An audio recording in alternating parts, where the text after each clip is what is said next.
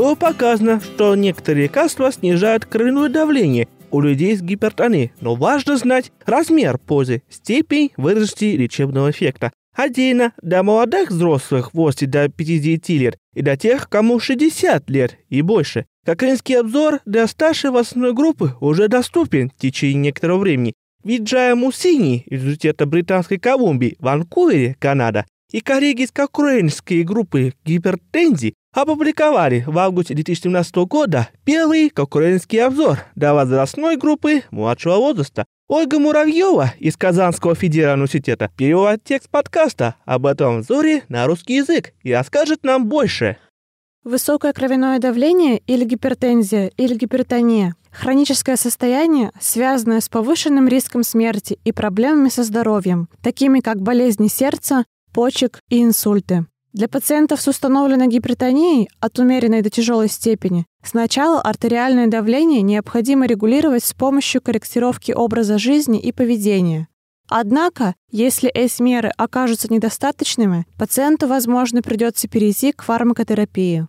Систематические обзоры показали преимущество антигипертензивной терапии в снижении сердечно-сосудистой заболеваемости и смертности. Но большинство доказательств касается людей в возрасте 60 лет и старше. Авторы обзора решили сосредоточиться на эффектах терапии у молодых людей в возрасте от 18 до 59 лет с легкой и умеренной первичной гипертонией. Авторы включили 7 рандомизированных исследований с участием более чем 17 тысяч человек, находящихся под наблюдением в среднем в течение 5 лет. В большинстве исследований были использованы высокие дозы тиазидных диуретиков или бета-блокаторы. Их влияние на артериальное давление весьма различалось между исследованиями, так что авторы не были уверены в величине эффекта снижения давления крови.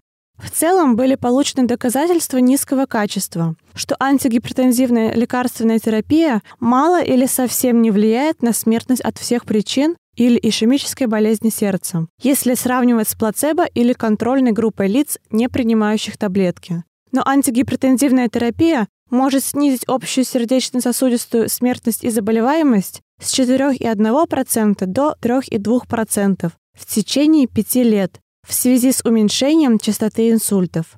Таким образом, новый обзор, проведенный авторами, показывает, что антигипертензивные средства, используемые для лечения преимущественно здоровых взрослых в возрасте от 18 до 59 лет с легкой и умеренной первичной гипертензией, привели к небольшому абсолютному снижению сердечно-сосудистой смертности и заболеваемости, что в первую очередь происходило за счет снижения заболеваемости и смертности от инсульта. Общая смертность от ишемической болезни сердца не уменьшилась, и при этом отсутствует качественные доказательства об отмене препаратов в связи с неблагоприятными событиями. Необходимы дополнительные исследования, чтобы помочь нам понять эффекты антигипертензивных средств в этой возрастной группе. Эти испытания должны длиться не менее 10 лет, и в них следует сравнивать различные классы лекарств в первой линии и разные стратегии.